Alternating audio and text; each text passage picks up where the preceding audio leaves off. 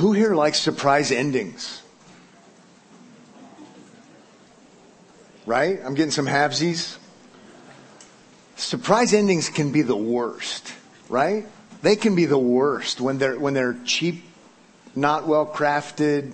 You feel like you've been tricked by the director or the writers or whatever. Especially, it seems like for me when I'm watching like a series and it's good for a while and then it's like season three and they're just like making stuff up and you're like, I'm out. I, I, why, why, why, did I waste all of this time with all of this trickery? I, in some ways, I hate surprise endings when they're not well crafted.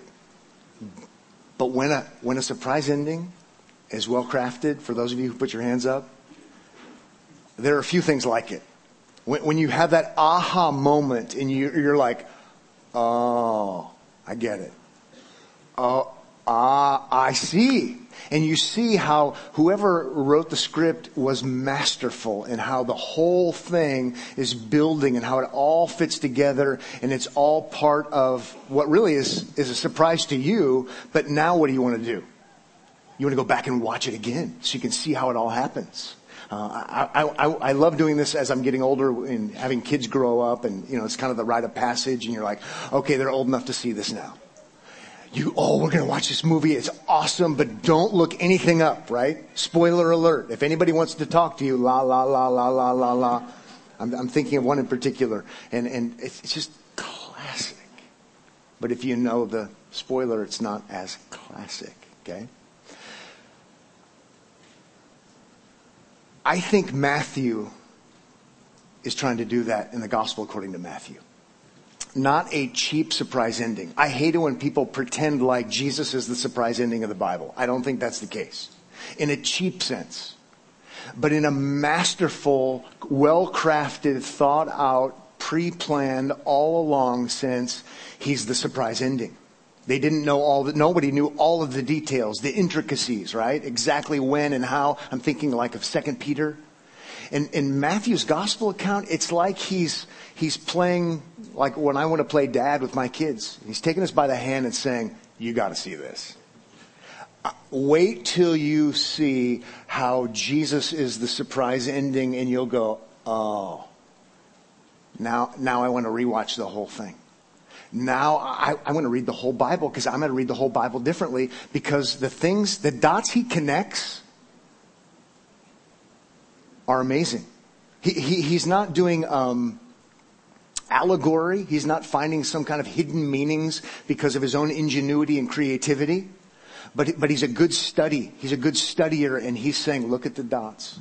Let me help you see the dots. And you'll never, ever, ever, ever think the same about the drama of redemption. Because it has been an unfolding drama all along and Jesus is the culminating high point central figure to the whole thing. It is amazing. It is amazing. I think Matthew's trying to help us read the Bible better and to read the Bible like Christians so that we might worship God, so that we might appreciate what God has done for us in Christ like we never have before. It's exciting. It's good news. Uh, it's, a, it's a really an amazing thing when we think about Jesus who came to save his people from their sins climactic high point, but all along by design from the eternal God who's had an eternal plan that starts even pre-Genesis. So what we're going to do this morning is we're going to look at the second half of Matthew chapter 2, okay? And we're going to, to, to be able to see Matthew highlighting two what he calls fulfillments, okay? two fulfillments. And these are throughout Matthew's gospel account. We've already seen these. And we're going to highlight two of these fulfillments in our text this morning as we work our way through. We saw one last time. We'll see two this morning. But we're going to be looking at Matthew chapter 2, verses 16 to 23. And I correct myself. We're not looking at Matthew. We're looking at the gospel. I always do this. Or I try to always do this. I didn't, so I'm correcting myself. The gospel, the good news about Jesus, Matthew, Matthew's not the Savior. Um, the gospel of Jesus Christ according to Matthew. It's about Him. Okay, let's go ahead and begin looking at verse, uh, chapter 2, verse 16 as we look at the first fulfillment. It says in verse 16, Then Herod, when he saw that he had been tricked by the wise men, became furious. And he sent and killed all the male children in Bethlehem and in all that region who were two years old or under, according to the time that he had ascertained from the wise men.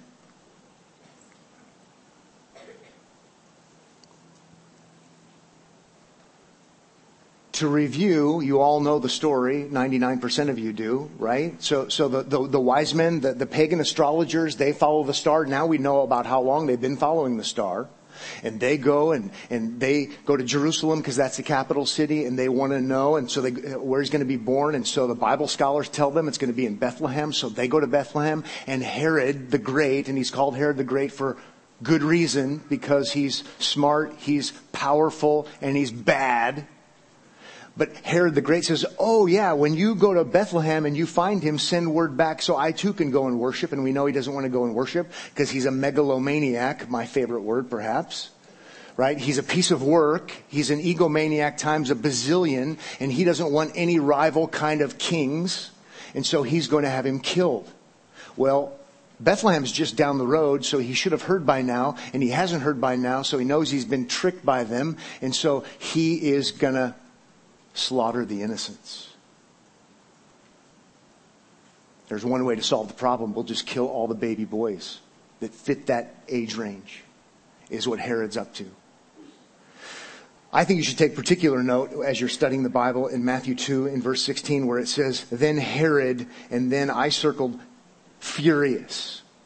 If you have Herod with all of the power that he has at his fingertips, I, I said last week, and if you weren't here, when, when, when you go to Israel, you think it's all about Herod. You're so impressed with Herod, it's not even funny because a lot of the things you see, you wouldn't be seeing if it weren't for Herod. Whether it's rebuilding the temple for the Jews, amazing. It's, it's Herod's doing. Uh, Masada, it's Herod's doing in one sense. Um, uh, uh, some maybe 15 palaces and all of the great things that he did and uh, the ingenuity and engineering. I don't want to repreach last week. Herod is great. And now Herod the Great is furious. And so you've got a fury that would be unmatched. First century Middle East is, is not a quiet, soft place where everybody's nice and it's nice to be nice. Okay? There are lots of bad characters and bad players, but when one stands out like Herod, he must really, really, really be a piece of work. And he was, and he is. One scholar says the cruelty of Herod had become proverbial even in Rome. He had three of his sons killed. When he himself was near death, he left orders that one member of every family in the region should be executed on his death so that the whole nation would be in mourning. Thankfully, that wasn't carried out. But the guy,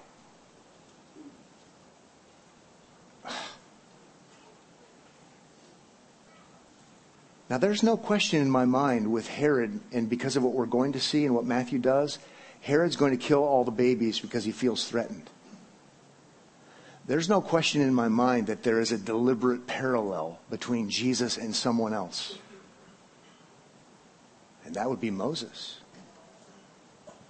Exodus chapter 1 verse 22, then Pharaoh commanded all his people, every son that is born to the Hebrews you shall cast into the Nile. There is the parallel going on.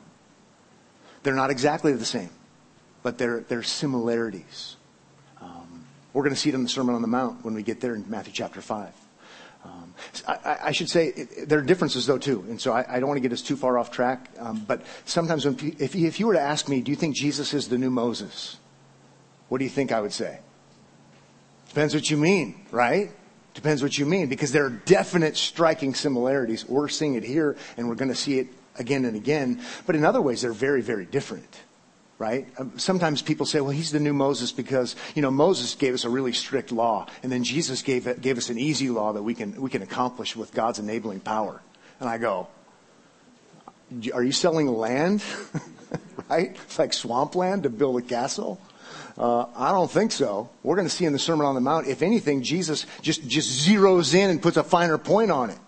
He doesn't make it easier. No way. He makes it clear that we can't do it, and so he fulfills it. But I digress. But there certainly is a sense in which there's, there's parallel, parallels and similarities. And I think you should be seeing that. Bible scholars call it typology. Moses is a type of Jesus. He's going to be the deliverer, not a perfect one. He's great, but not great enough. And now we have the ultimate greater deliverer for his people. Let's move on to verse 17. More, more dot connecting by Matthew. Then was fulfilled. So I'm going to highlight that because he's going to say that again with a second fulfillment. He's already said it earlier in chapter 2. Then was fulfilled what was spoken by the prophet Jeremiah. And he's going to quote Jeremiah 31. Here we go. Verse 18. A voice was heard in Ramah, weeping and loud lamentation. Rachel weeping for her children she refused to be comforted because they are no more.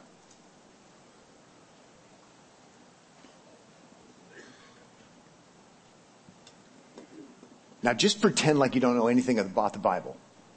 And that's not a stretch for some of us, right?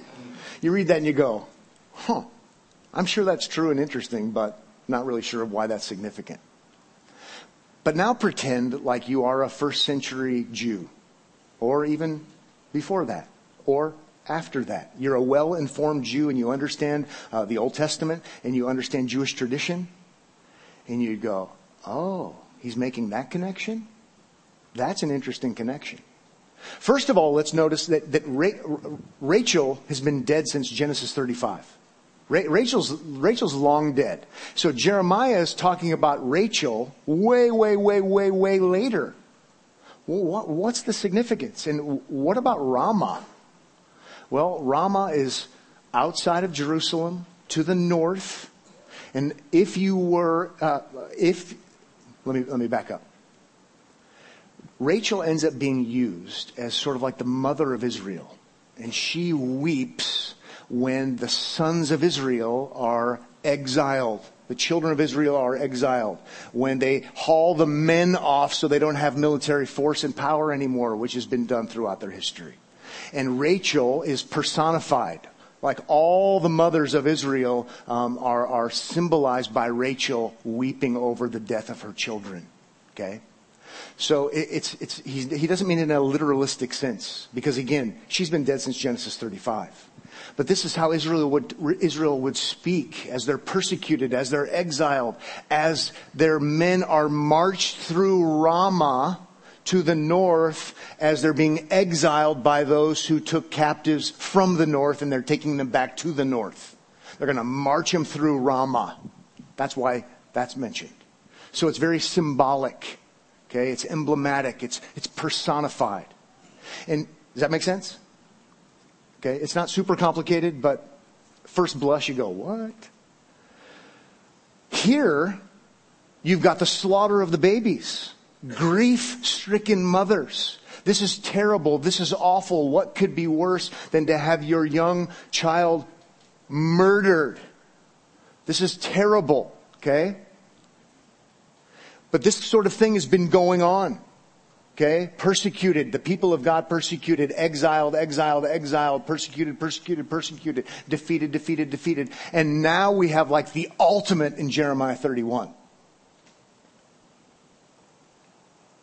Because it's the ultimate, because in Jeremiah 31, Jeremiah 31, the verse she, uh, that they reference, verse 15 is nestled in, and what's Jeremiah 31 about? I mean, if you ask me, I don't know a lot about the Bible, right? Don't say amen. I don't have a, good, a great memory, but I have categories for things. And if you say New Covenant, I say Jeremiah 31. Or if you say Jeremiah 31, I say, oh, New Covenant. I know, I know, I know what that is. It's New Covenant. I mean, if it's about anything, it's not about Ramah and Rachel. It's about New Covenant fulfillment. But it is about Rachel and Ramah because you've got this long history of exile. You've got this long history of persecution. You've got the weeping and grief that's bad. And now here we have the climactic weeping and grief because we have the one, get this, the one who is going to fulfill the new covenant. The one we've been waiting for.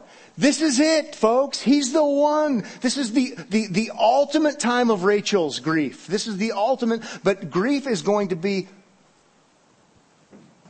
met with comfort like never before. Let me use a synonym for that. It's a little bit ratcheted up. salvation. He came, chapter 1, verse 21, to save his people, to deliver his people. The final, ultimate deliverer, right? They were exiled and then they're brought out of exile by a deliverer, let's say Moses. But it's temporary, it doesn't really last. It's, it's not the ultimate. Here we have the one we've been waiting for. Matthew is saying, let me take you by the hand and connect dots for you. This is the, the fulfillment. This is it. He's the one. He's the ultimate deliverer. I have all kinds of notes and quotes, and I don't even need to read, need to read them because I think I did a pretty good, job, pretty good job of explaining that. By the way, if you have a Reformation Study Bible, there's a great note in there, and I'll just read part of it, but they do a great job of just making this really simple. In the next section of Jeremiah's prophecy, he foresees the return from exile, a new exodus. Matthew's use of this prophecy appears to portray Jesus as a new Moses, the one who led Joseph's descendants out of Egypt, who fulfills the prophecy of a second exodus. Like Moses, Jesus escapes slaughter as an infant. Like Moses, he is sent to rescue God's chosen ones. that's right. This morning we're going to celebrate the Lord's Supper, and in those familiar words from Jesus, we hear new covenant. Okay? Jesus meets the obligations. Jesus does everything perfectly. Jesus atones for our sins perfectly. Final, done. The ultimate high priest, the ultimate representative.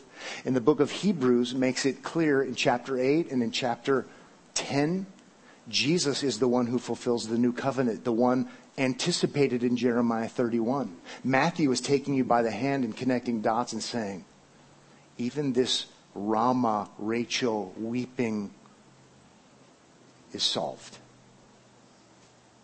There will be no more ultimate grief from the mothers of Israel. It's great stuff. I want to take the time to read Hebrews chapter 8. I won't do that. Oh, I lied. I'll just read a little bit of it. You, I will establish a new covenant, not like the covenant that I made with their fathers on the day when I took them by the hand to bring them out of the land of Egypt for they did not continue in my covenant, right? They didn't keep their end of the deal. Human beings related to Adam don't and can't. And so I showed no concern for them, declares the Lord. For this is the covenant that I will make with the house of Israel after those days, declares the Lord. I will put my laws into their hearts, or excuse me, into their minds and write them on their hearts, and I will be their God, and they shall be my people. I'm skipping a little bit. For I will be merciful toward their iniquities, and I will remember their sins no more all along the problem has been their iniquities. So we, we have to have a solution. We have to have a greater one to fulfill the obligations, to not only do the right thing, but to atone for doing the wrong things. He does it. He's the one. And so now, even some of uh, what we might have thought was a surprise ending isn't really a surprise ending. Matthew's connecting dots. It makes me want to go back and read my whole Bible again. Again, if we have an eternal God who's had a plan all along, and to have it culminate in Christ ultimately, Ephesians 2, Ephesians 1, the pieces fit together. Matthew's saying, look at the connection. Did you see that? Did you notice that? Maybe you should read it again. Did you see that? Did you notice that? I think it's fascinating. Fascinating. Matthew didn't attend the class that says you shouldn't read the old in light of the new. He didn't go to that class. He's saying, now you're going to be dying to read the old. And by the way, if you haven't been here lately, I've talked about that. I want to read the new in light of the old and the old in light of the new. And we'll talk more about that even this morning. This is amazing stuff. Amazing. Fulfillment found in Jesus, and it's got permanence because it's new covenant realities. It's done. We rest in Him. Okay, ready to keep moving? You sure? Okay. Let's go to the second fulfillment. Here we have it in verse 19. But Herod, but excuse me, it says in verse 19, but when Herod died, and I can't help myself and say, that has a real ring to it. Right? You know anything about anything, you go, Herod died. We're dancing in the streets. This is, this is, a, this is a good thing. But when Herod died, and historically it's a huge event, when Herod died, Behold, an angel of the Lord appeared in a dream to Joseph in Egypt saying, rise, take the child and his mother and go to the land of Israel. For those who sought the child's life are dead. Who's been to Egypt? Anybody in this room been to Egypt? I, I see at least two. Anybody over here? We're going to have a contest. Oh, we got, we got, okay, we're doing good. Anybody over here? My side's the losing side. I've, I've been from here to that screen to, Egypt, uh, that close. I stared at the guard. I had a plane ticket with my name on it, but because of trouble in Egypt, I didn't get to go. I want, I want to go to Egypt. Anyway, I digress. There's trouble in Israel. So Jesus, remember, I, I, digressed on purpose. Jesus is taken to Egypt to preserve his life. But we also learned last time it was to fulfill something, right? Chapter 2, verse 15. I'm just reviewing. They're going to go to Egypt, Joseph and Mary and baby Jesus, so that out of Egypt, God will call his son. Okay? Again, Matthew's teaching us how to read the Bible because in, in Matthew 2.15, is it 2.15? Yeah? Do I need to look at my notes? I'm counting on you guys. This is a two-way street, right? So, now, now it's actually being fulfilled. Going to Egypt doesn't fulfill it, but 215, out of Egypt I've called my son. Now he, now it's actually happening, right? So I said we're going to see two fulfillments. In one sense, we're seeing three because of what we saw last week. That's it. So again, quoting, referencing Hosea 11:1, that was Israel in Hosea. Israel is the son, and Israel the son is called out of Egypt. But now Matthew's saying, hey, let me help you understand. There's something greater involved. There's a greater son that God is calling out of Egypt. And clearly in Matthew chapter 2 verse 15, it's not the nation of Israel. It's Jesus, the son. And so he's the ultimate one. He's the loyal son, the new covenant upholder, fulfiller son. We're meant to see that. We're meant to see things differently. That history's all along been going somewhere, building, building, building, and he's the centerpiece of the whole thing. I love seeing the connections. So the unrest in Egypt has, excuse me, in Israel has led to fulfillment coming out of Egypt. And now we go to verse 21.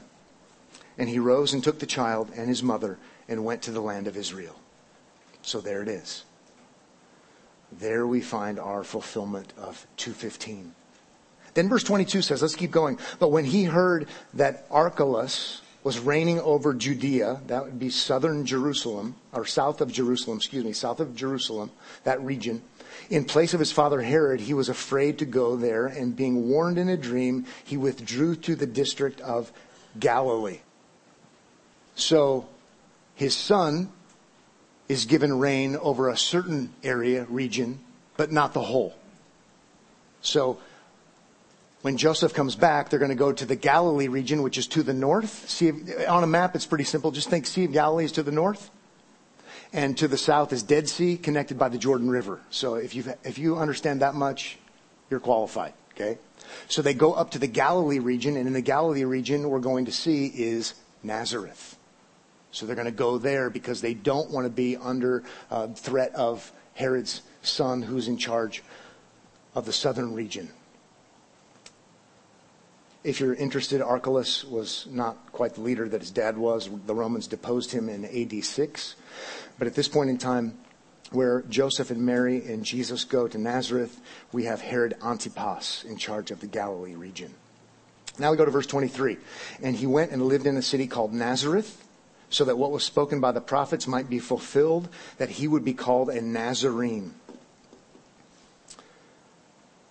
And that is particular. Or maybe I should say peculiar. So, second fulfillment They're going to live in Nazareth, so Jesus is called a Nazarene, and that's going to fulfill that. That's peculiar because there's no Old Testament verse that says that's a prophecy. In what sense does it fulfill something to have Jesus grow up in Nazareth? What's Matthew doing? Is it a mistake? I don't think it's a mistake. I think our first clue is when it says prophets. He's not saying, and this fulfills what the prophet said, like Jeremiah earlier. No, this fulfills what the prophet said. So either two, several, many, or all. And I think that helps us a little bit. Some people think it's because um, of Samson. Not very many people hold that view. Um, it's grammatically hard to do, but but Samson was uh, a Nazarite, and you know Samson is supernaturally strong, and Jesus is supernaturally strong. I, I get it. I agree with all that. But Jesus wasn't a Nazarite. He didn't take a Nazarite vow. Um, I think more than likely, and I think most Bible scholars are on the same page here, Bible believing ones, it has to do with humility. Nazareth is podunk. Nazareth is wrong side of the tracks. Nazareth is small town. Nazareth is not really where you want to be from. In the book of Acts, Christians were spoken of negatively as the sect from Nazareth. Wasn't a compliment. Okay? That's Acts chapter 24 verse 5. Or perhaps you know John chapter 1 verse 46. Nathanael said to him, can anything good come out of where? Nazareth? It's just the stereotypical town from the other side of the river. The Platte, surely. You guys just assume the worst. My wife's from Council Bluff, so I'm going to have a hard time when I go home. But anyway. If you're from Nazareth, you're not from a great place. Now, what's fascinating is he's from Bethlehem, which actually is supposed to be, it's, it's a great place because Bethlehem's where David was born right? We talked about that. He, he, it's Bethlehem, born in Bethlehem. That's significant. That's great because he's the greater David. He's the ultimate David. He's the royalty. He's the one who acts says he will rule and reign forever. And he's the one. He's the fulfillment. And so the, you, you have a high exalted kingly office. He's from the right place. And he's also humility, humble, lowly from the wrong place. Because Jesus is both. And the prophets speak of him in both ways. You, you know Isaiah 53, Isaiah 53, for he grew up before him like a young plant and like a root out of dry ground. And even though that seems kind of weird and ominous, it's not a positive. Because when we go on to read what he says, we know that he means something by that that's not positive. It's without the pomp and circumstance. It's, out, it's, it's without the grandeur. It's out with, with, without the royalty. Because he goes on to say, he had no form or majesty that we should look at him and no beauty that we should desire him. Despised and rejected and you know, man of sorrows. I think that's what Matthew's up to. I think Matthew wants us to see fulfillment in Nazareth, humility. You know what? That's what the prophets have been telling us. Just like they were telling us about the positive, they're telling us about the, the humble side of things. He's going to give himself up for us. I doubt you would get that just reading your Old Testament.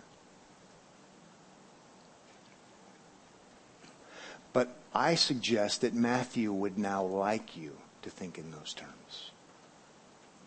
Let me show you this. Wait till you see this.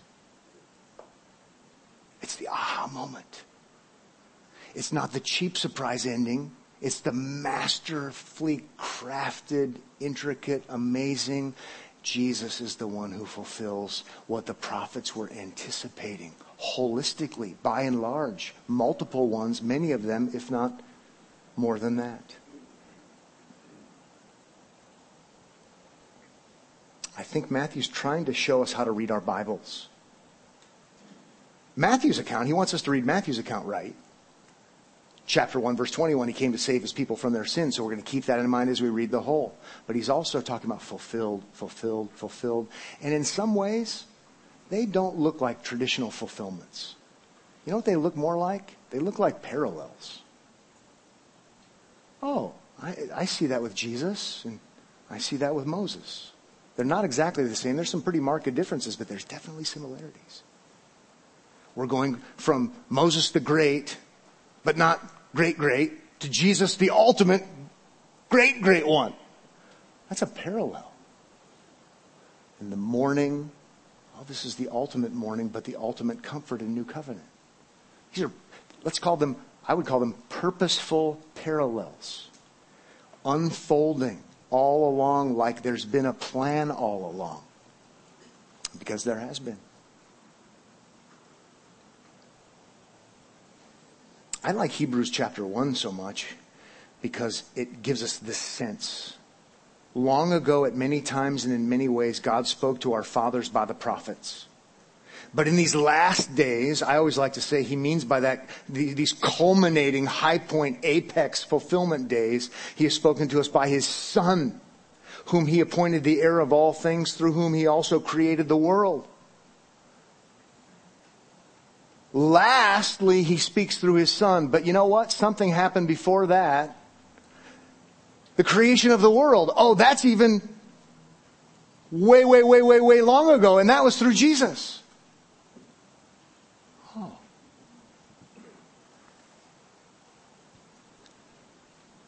I think the author of Hebrews and Matthew, if they weren't friends, they would make good friends because the author of Hebrews does the same kind of thing. Takes us by the hand and says, let me show you how to read the Old Testament. It's anticipating Jesus and it's fulfilled in Jesus. One of the hardest classes I've ever taken was a, a class on the book of Hebrews from D.A. Carson. Probably because he gave us a test. What doctoral class do you have when you take a final? I'm still, I still have a burr in my saddle about that. Stressed out all week because I have to take a test and I got a B of all things. I think I got a B plus, but seriously? anyway. but I'll never forget, it was the best, maybe the best class I ever took. Hardest, but probably best. And I don't want to quote him because I don't want to say something he didn't say, but my takeaway gist was the author of Hebrews has a sense, has a sense about him and how to read the Old Testament. Almost like it's an art. Not, not as some sort of allegorical finding things where they're not meant to be, but, but there's a sense in which, as a new covenant believer, able to read it and go, let me show you this. Did you notice this? Did you make this connection? Did you connect these dots? He has a sense about him that enables him to read the whole thing and think about how Jesus connects all of the dots. I think that's helpful. On the negative side of this, and we'll end with this, because it's good to end on a negative. Uh, no, we won't do that. We'll end on a positive. Uh, but in a negative sense, the Apostle Paul in 2 Corinthians chapter 3 seems to be confronting the opposite problem Okay, in 2 Corinthians 3, it talks about the new covenant, and there are those who pretend like there is no new covenant, that Jesus doesn't fulfill it, and they read about the old covenant ignoring Jesus.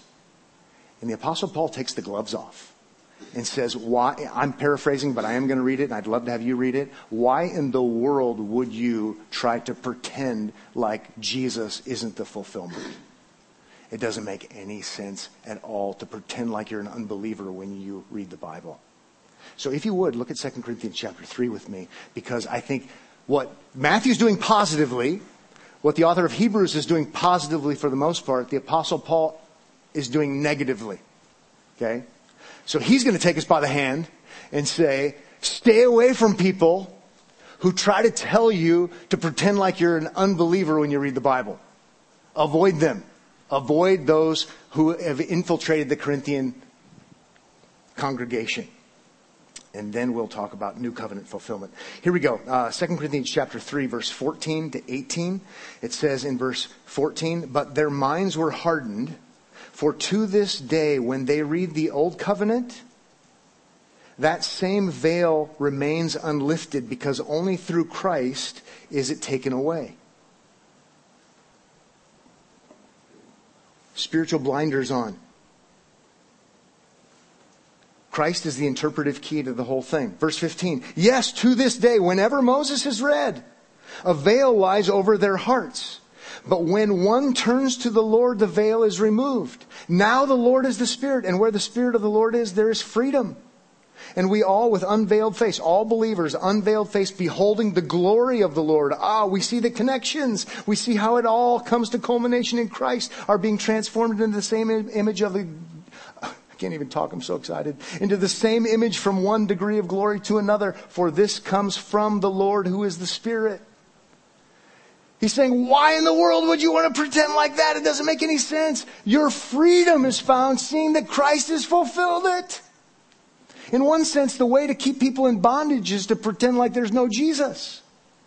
And just give them rules and laws and all the stuff to do and go get busy following the principles. And he's saying, there's no freedom in that. These people are taking advantage of you. Let me tell you the freedom. It's in Christ. Look to Christ. Worship Christ. Exalt Christ. He's the answer. It's in Him. And so I do think ultimately we're going to have the author of Hebrews friends with Matthew, friends with Paul. I think they're all trying to do the same thing. I'm trying to do the same thing as a Christian pastor. Jesus is the ultimate, amazing, well crafted, pre planned, all along in all the right senses, none of the bad senses. How can I qualify it more? Surprise ending. The aha moment. The one we've all been waiting for, who fulfills the obligations. When you eat and drink, we're remembering Him and what He's accomplished. No doubt the Lord knew we would forget. No doubt the Lord knew that we somehow like to put veils over our spiritual eyes. How crazy is that? I know. So until he comes again, he's instituted what we call the Lord's Supper or communion that we eat and drink in remembrance of him. New covenant accomplished, fulfilled, forgiveness, reconciliation, acceptance by God, not because of what we do on our spiritual treadmills, but because of what He has accomplished. Dots have been connected. He is the one all of human history had been waiting for. It's in Him. So, with that in mind, we're ending on a good note. Pray with me if you would. Father, thank you for this morning. Thank you for the Lord Jesus Christ. We're thankful that He is the King of kings and Lord of lords and that He is not against us. We are thankful that He came to earth as we've been learning not to make people savable but to save his people from their sins, that, that he came on a rescue mission and he was absolutely successful. And we're thankful to know that that's good news to us and good news to those who are our fellow sinners. And we're thankful to eat and drink in a very simple yet profound way, even this morning, in remembrance of Christ. May the Holy Spirit work supernaturally in our midst, even now and as we eat and as we drink, that we would find ourselves refreshed, encouraged, built up in the faith, and ready to live for the glory of Christ, regardless of what happens in our temporary existence. We know that we've trusted in one who's conquered sin and death and who's been raised from the dead, and he's done so on our behalf. May we respond with gratitude and thanksgiving. In Jesus' name, amen.